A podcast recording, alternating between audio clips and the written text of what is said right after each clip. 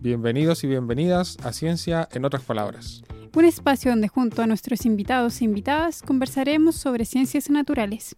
Mi nombre es Elim Musle. Y yo soy Daniela Lazo y los invitamos a hablar de ciencia en otras palabras.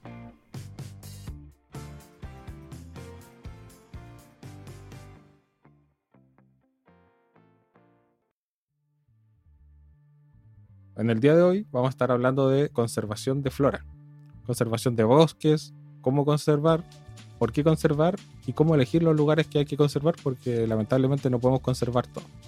Y para esto tenemos dos súper grandes invitados. Sí, hoy estamos con Glenda Fuentes y Diego Alarcón, ambos doctores en botánica. Hola chiquillos, ¿cómo están? Hola Dani, hola Selim. Hola Dani, hola Selim. hola, hola. Qué bueno tenerlos aquí hoy día con nosotros para conversar de estos temas. Gracias por la invitación. Sí, un gusto hablar con ustedes en estos tiempos.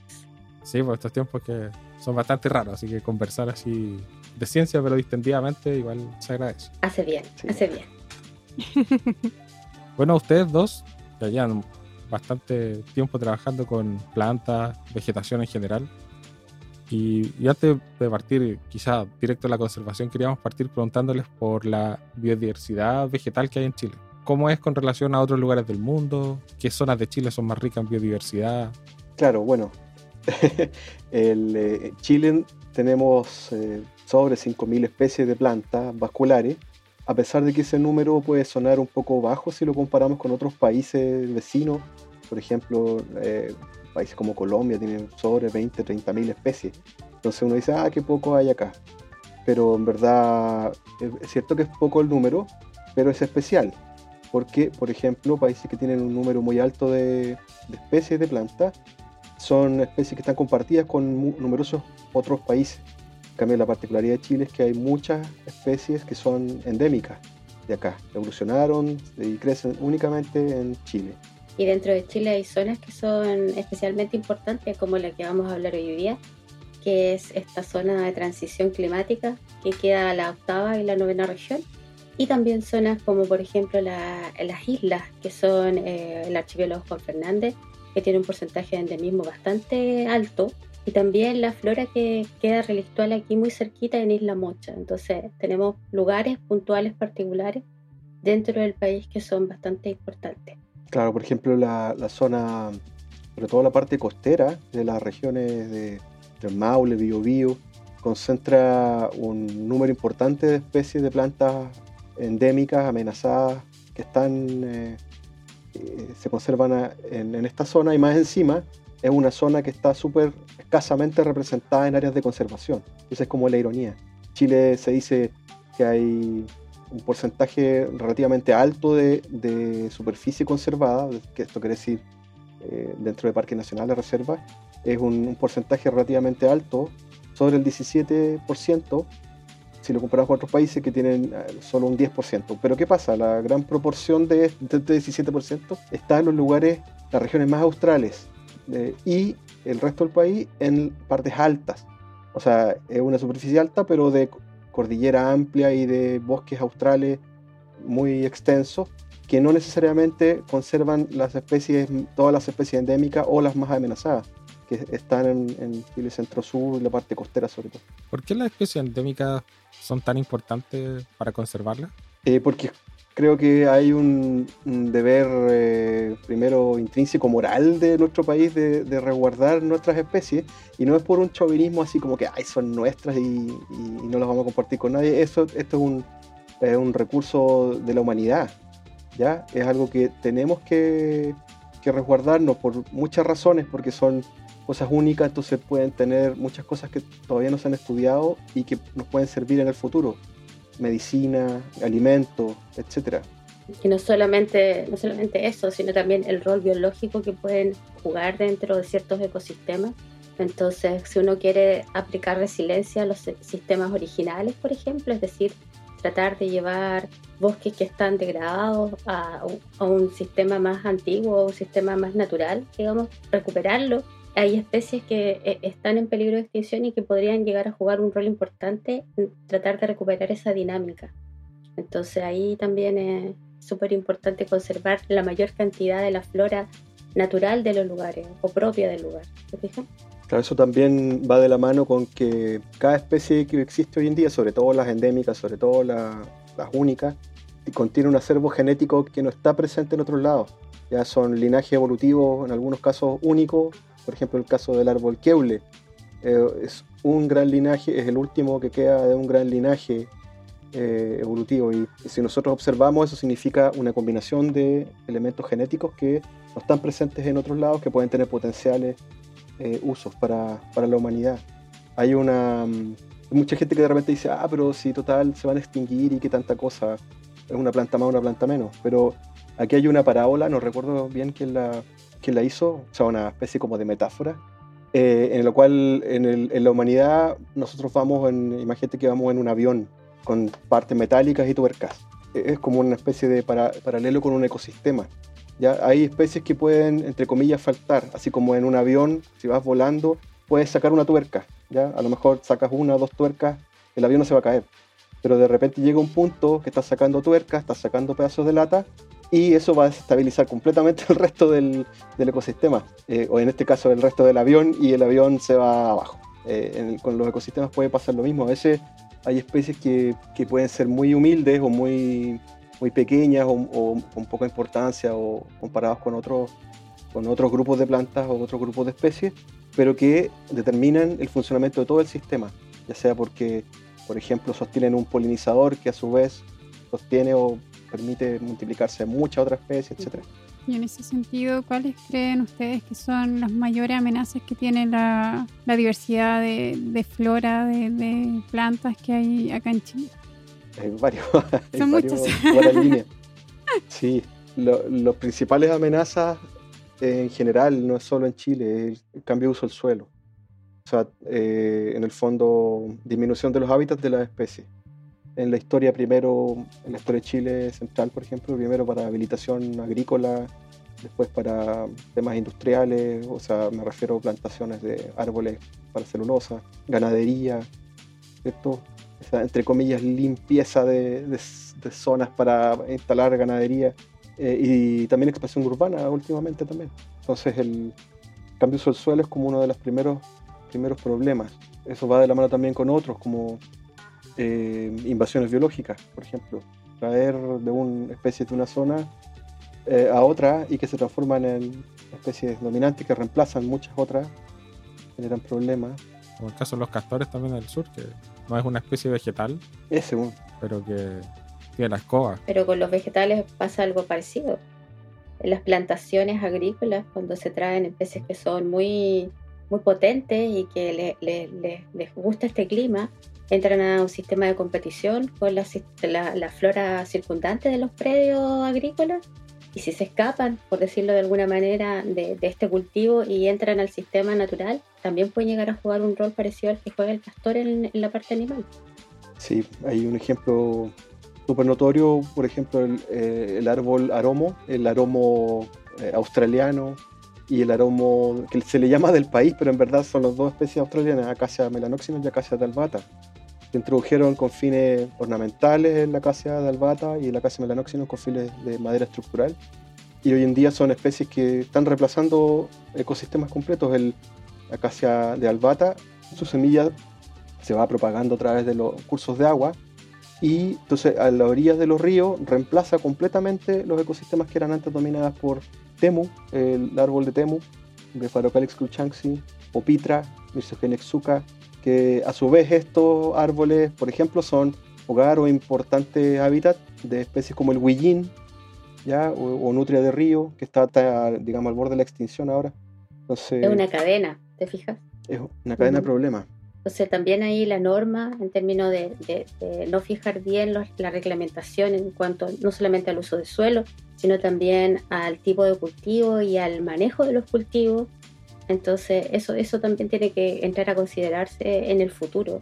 Los, agricultores, no solamente la parte más naturalista, sino también la parte que genera los recursos alimenticios del país, tiene que empezar a tener una agronomía más sustentable y más amigable con el ambiente, de tratar de incorporar cultivos que no sean tan eh, invasivos o tratar de manejarlos de alguna manera en la cual no perturben el ecosistema circundante. Entonces también esa es una parte de conservar. No solamente el hecho de reservar áreas, sino de fijarte qué es lo que haces con las áreas que empiezas a trabajar de otra manera o que, que, cambias el uso de suelo. Entonces, son varias cosas que uno debe ir cambiando el switch, que yo creo que las nuevas generaciones ya lo están incorporando, que es no solamente, oh, vamos a tener este sitio cuadrado como parque para que visiten y aquí se va a guardar todo y todo lo que quede por fuera de esto no tiene que tener una normativa o no tiene que tener un pensamiento de cuidado, sino que todos, todos tenemos que cuidar el entorno. Y para eso, por ejemplo, en lugares más cercanos a los parques, la gente que vive ahí debiera tener la conciencia de no traer especies muy invasoras como el aromo,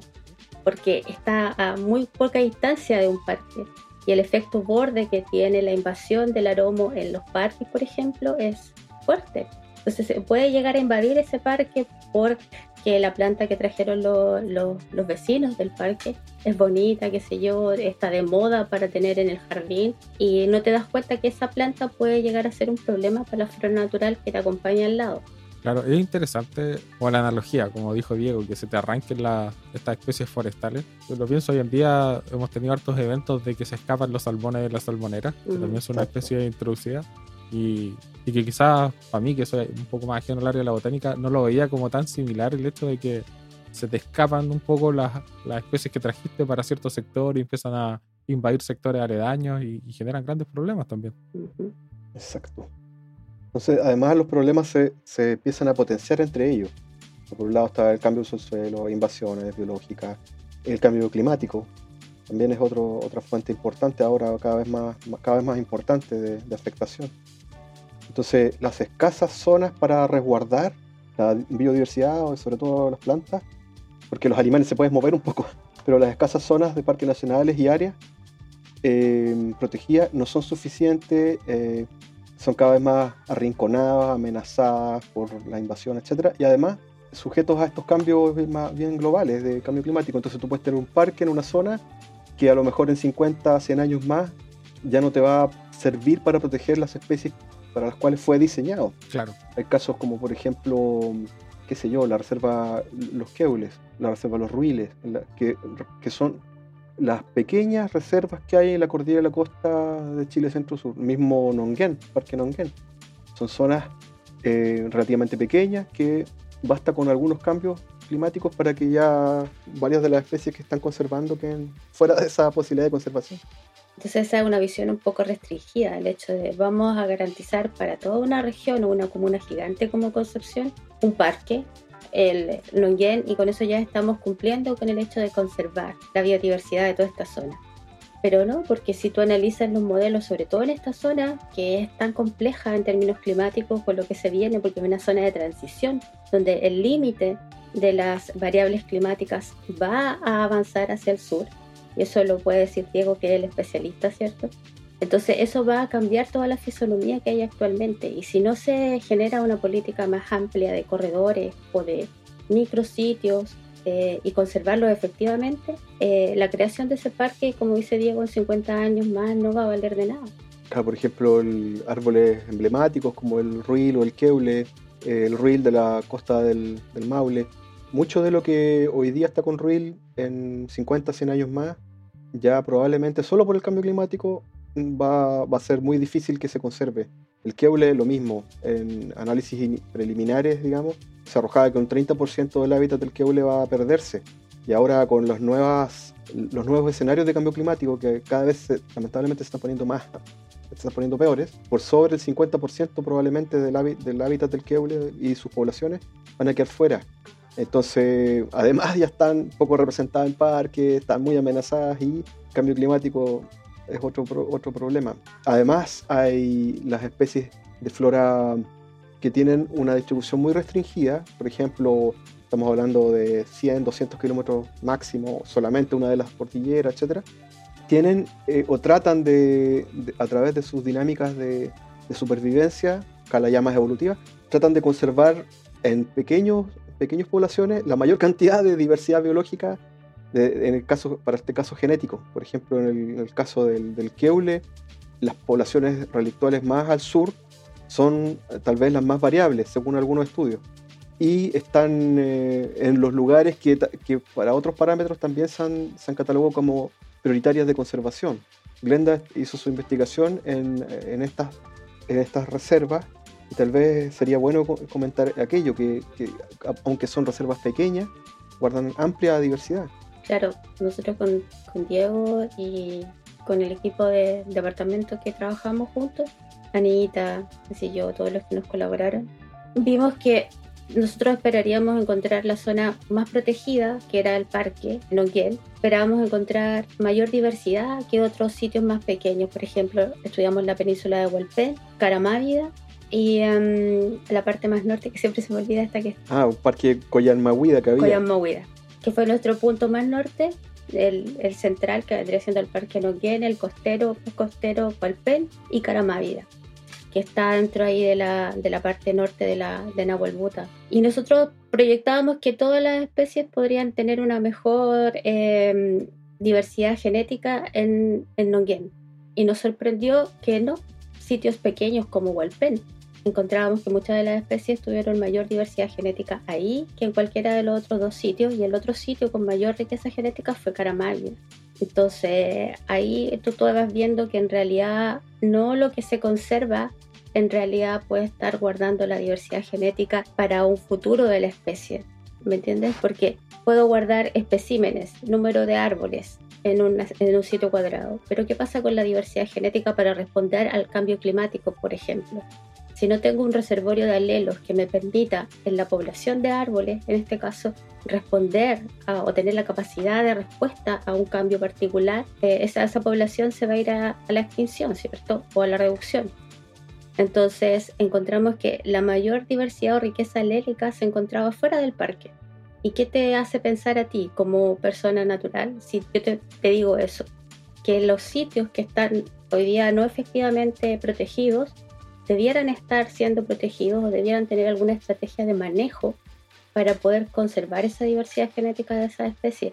Y particularmente en el sitio de Caramavia, donde estaba hablando Diego, no solamente el keule, que al parecer ahí goza de mucha diversidad genética, sino que varias de las especies que estudiamos nosotros. Y ahí también cerca de Caramávida está la otra especie que les habíamos contado en, en, otra oportunidad, que es la chaura, que es otra especie que está en peligro de extinción.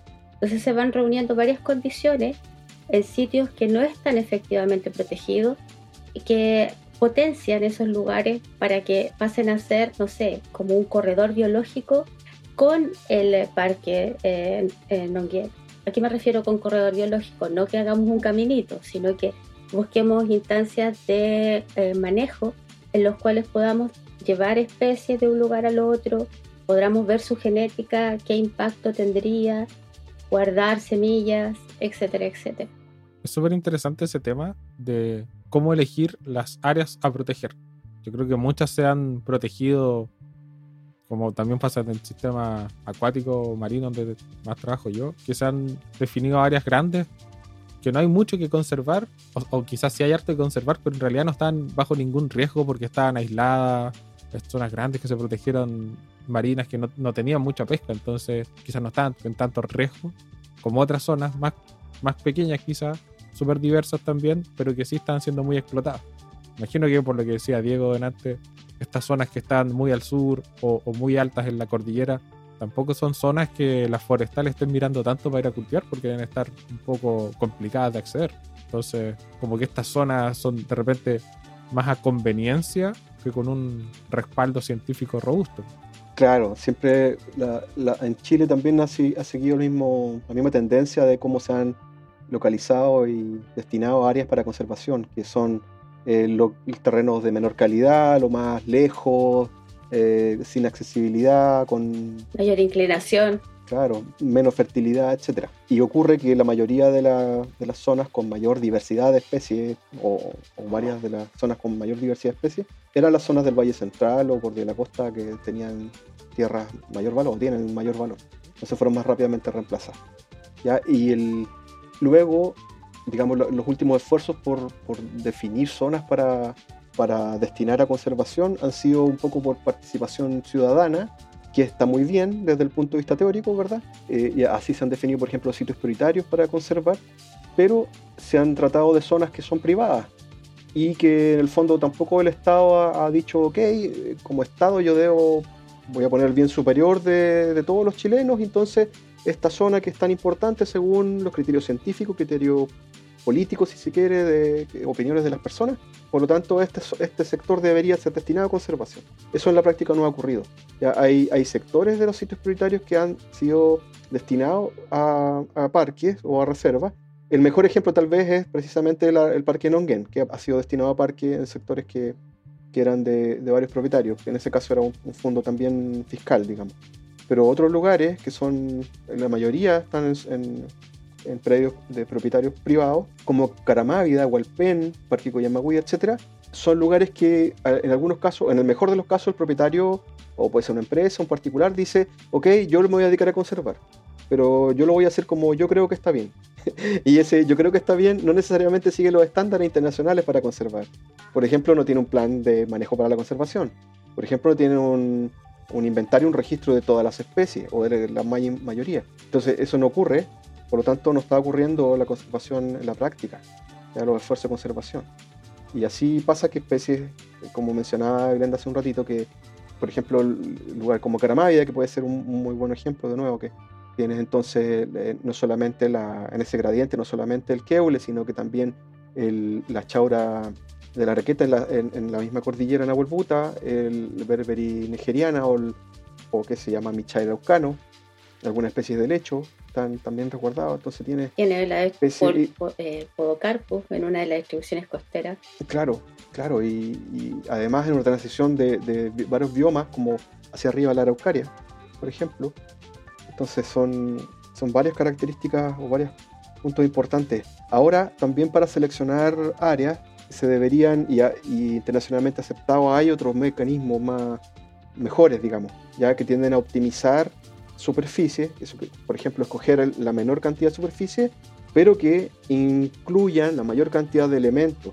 Y esos elementos no es solamente riqueza especies, sino riqueza genética, por ejemplo, diversidad de ciertos alelos, diversidad de ciertas procedencias, em, de distintas familias botánicas, por ejemplo, caso planta, y también que puedan incluir opiniones de la gente, que a lo mejor eh, uno tiene el sesgo un poco más científico de decir hay que dejar estas especies o esto, esta parte genética, pero hay, hay, personas que pueden opinar, oye, eh, es importante considerar los lugares, por ejemplo, de lugares naturales que son, por ejemplo, eh, reservorio de, de algún tipo de, de, energía. De etnia. Claro, o, o, donde se sacan mayor plantas con poderes curativos, que donde hay más Nehuen, donde están los menocos, la fuente de agua, etc. Eh, entonces, todas esas importantes características que uno tiene el sesgo eh, biológico, ¿verdad? Pero hay otras dimensiones del, del conocimiento humano. Uno puede incluir todo eso en una lista que finalmente se, puede, se pueden ocupar herramientas de priorización en el cual se pueden escoger eh, zonas que, que resguarden estas áreas. Y en esto modelo o estas propuestas, me imagino que igual ven el tema de servicio ecosistémico, por ejemplo, para la gente que vive cerca del lugar. Me estoy acordando del, del caso de Petorca, donde prácticamente se fue el agua por las plantaciones de, de, paltos. Y el otro día en las noticias estaban mostrando un sector cerca de, de Santiago, donde la población no quería que se pusiera estos agricultores con los paltos y estaban pidiendo de que se protegiera el bosque nativo que estaba ahí cerca porque ellos no querían pasar por lo mismo que pasó Petor. Entonces me imagino que eso igual se considera en estos, en estos casos cuando se diseñan esta área, ¿o no? Claro, en, estos métodos más, más modernos, por así decirlo, deben considerarse los servicios sistémicos.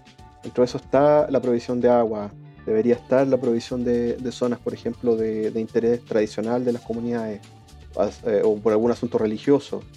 Digamos, eso debiera ir junto con, con los valores más puros de biodiversidad, por así decirlo.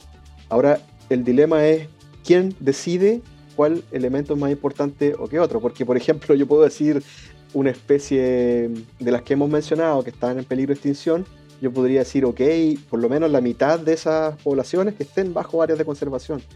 Pero si yo soy un vecino de un área que, yo estoy tomando agua potable de esa cuenca, yo voy a decir, oye, yo quiero el 100% de esa zona porque de esa depende el agua que yo tomo y mi familia toma.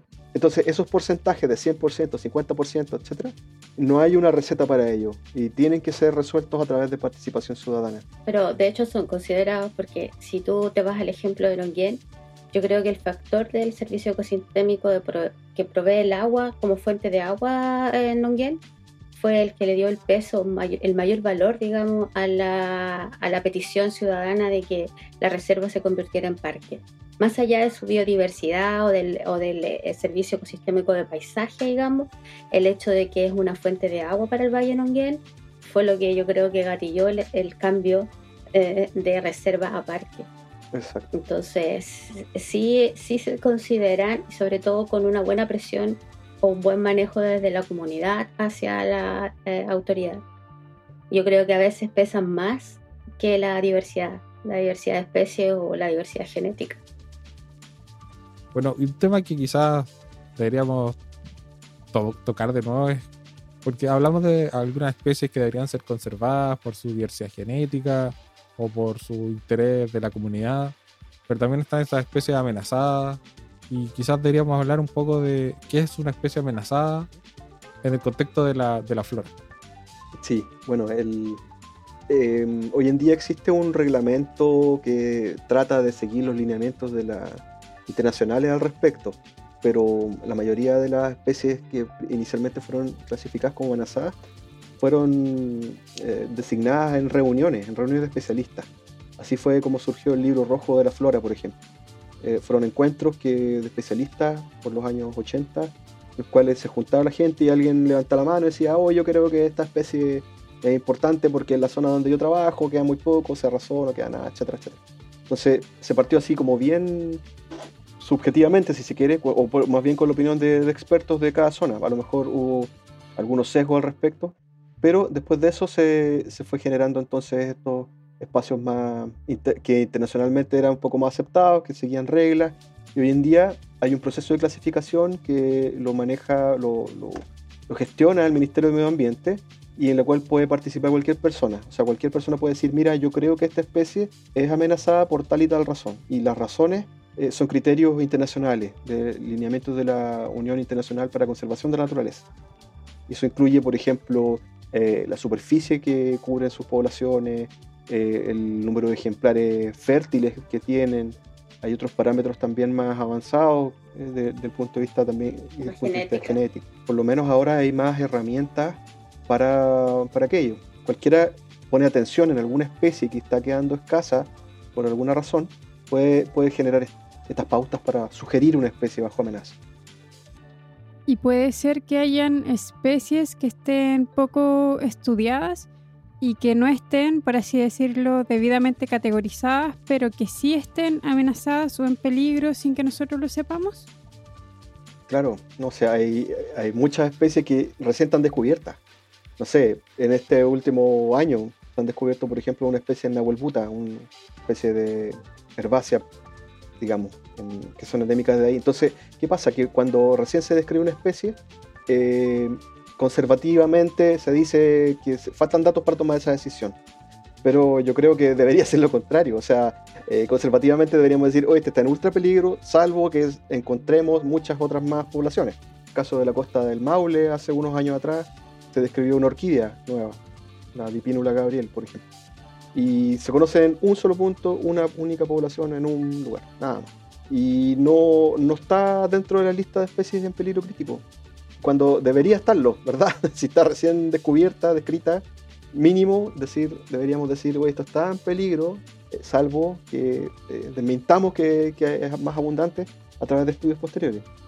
Como el principio precautorio que está también en, la ley de pesca. Y en ese sentido, por ejemplo, yo creo que también falta un poco de trabajo, sobre todo en las zonas que se quieren irrumpir de alguna manera para hacer algún trabajo, cambio de uso de suelo, no sé el hecho de que se queda conforme de repente con la presencia de la especie, en este caso el árbol o la planta, en otra zona.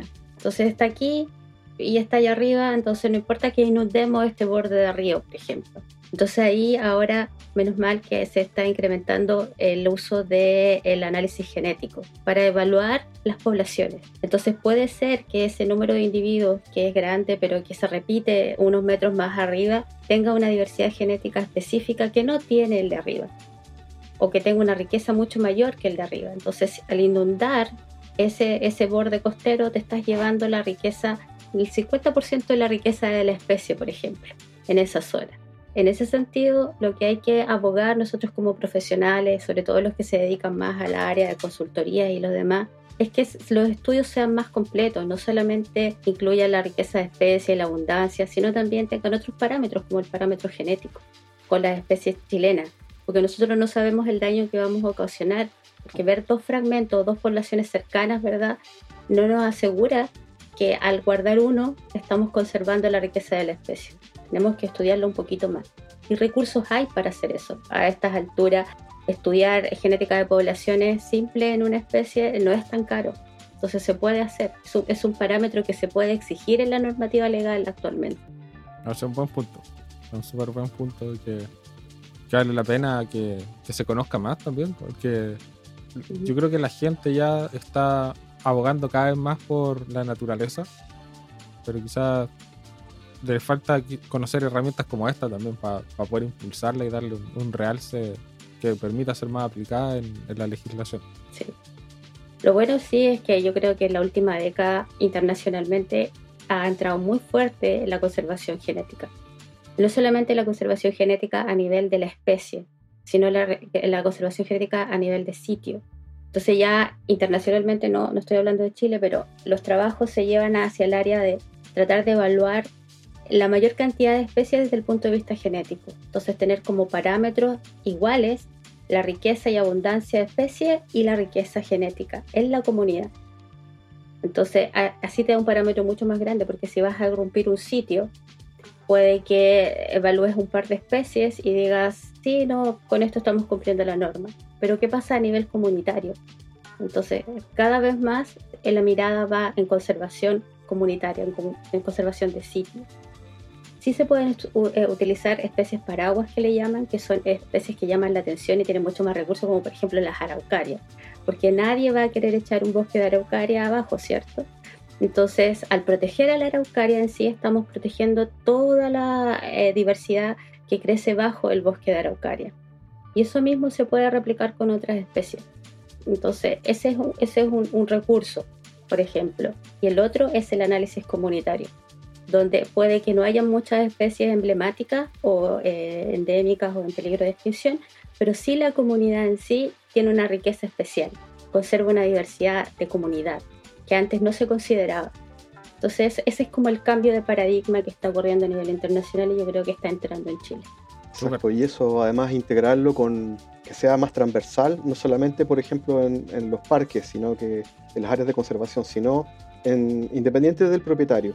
O sea, que, en el paisaje se pudieran identificar eh, los lugares que tienen potencial para que viva eh, las especies que, nos, que queremos poner énfasis en su conservación o zonas que nos permitan hacer restauración de las poblaciones a futuro para que exista también conectividad en las regiones, me refiero a escala ya más amplia, para que asegure que, esto no sean islitas pequeñas aisladas, eh, digamos unas de otras, sino que sean conectadas ¿ya? A lo mejor como una especie de archipiélago, ya, pensando un poco en el paisaje, archipiélago de zonas destinadas a conservación, independiente del propietario. O sea, sería ideal que hubiesen instrumentos de financiación, como los hay en otros países, para conservar estas zonas. Súper, y ojalá empiecen a haber iniciativas como esta.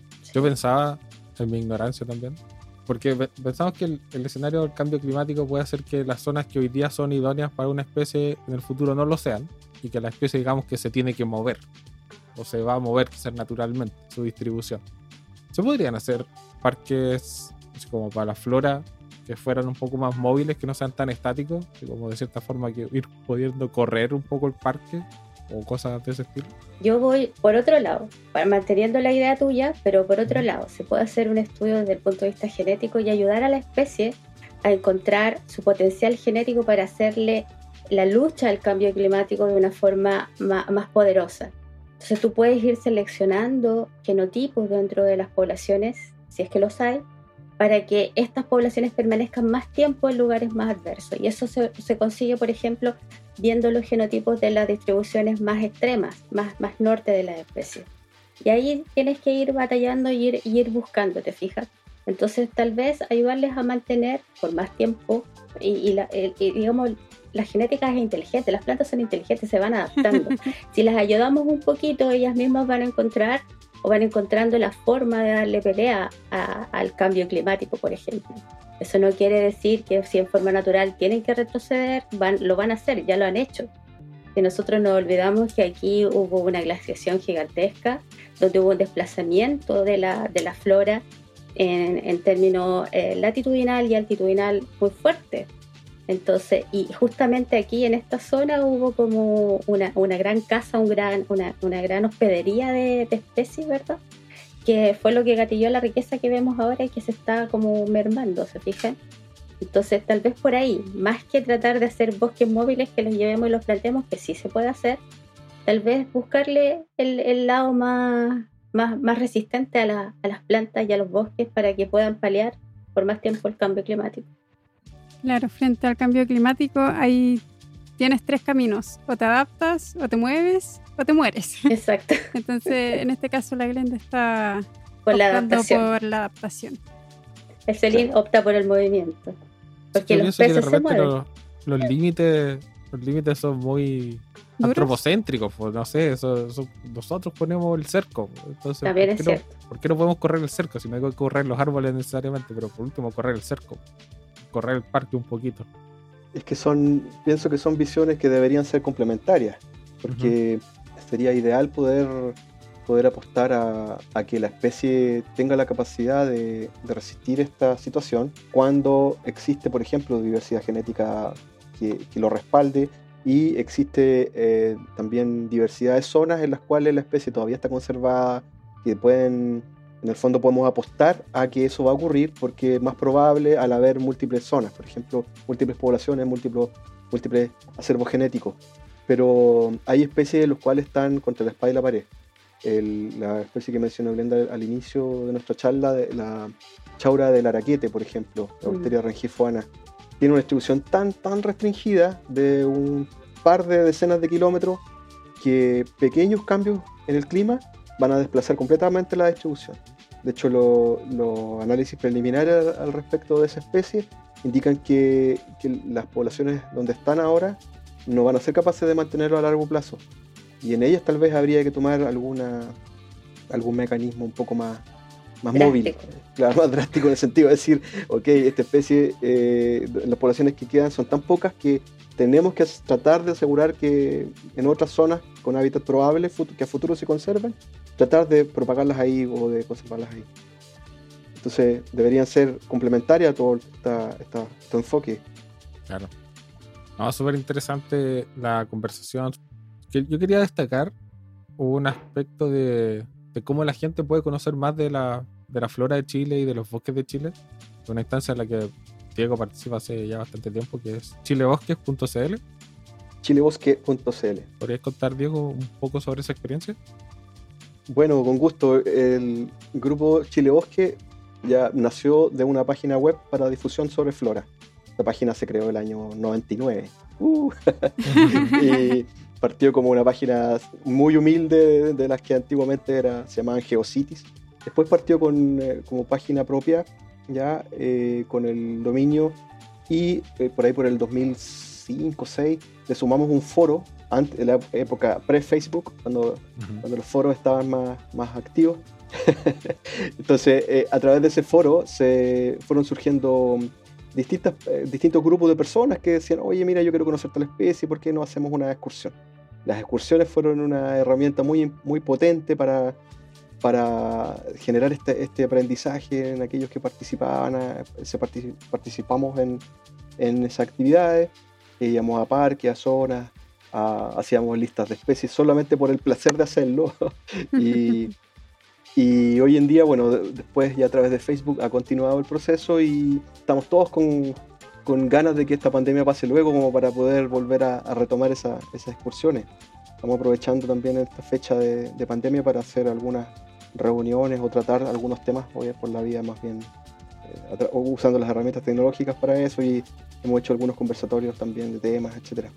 Pero principalmente el objetivo de, Chile Bosque es compartir información acerca de flora y bueno, y también especies de fauna, pero mm, eh, tratar de, difundir lo más que se pueda a través de, tenemos entonces página web, chilebosque.cl, el Instagram, el Twitter, el Facebook, en todos los canales ahí para ayudar también a reconocer especies, alguien tiene una se encuentra con una especie y quiere saber cuál es, otros integrantes van, la reconocen, etc.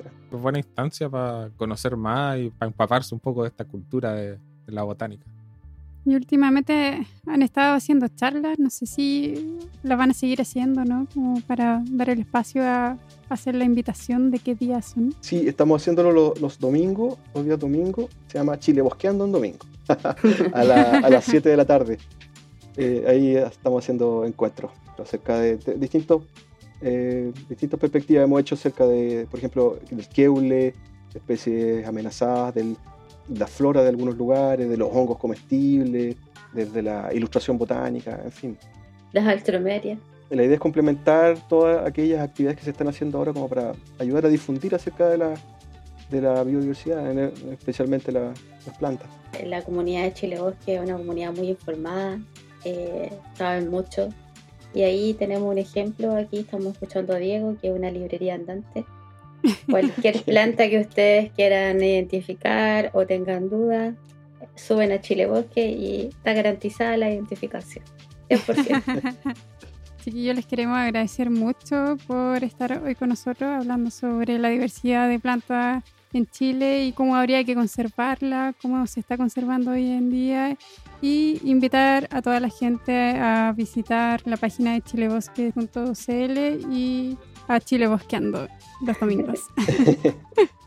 Muchas gracias a ustedes por la invitación. Ha sido entretenida esta, esta conversación. Muy entretenida. Ya, pues, entonces con esto nos despedimos y seguimos hablando de ciencias en otras palabras en una próxima ocasión. Chao, chao. Chao. Chao. Gracias, chao, gracias.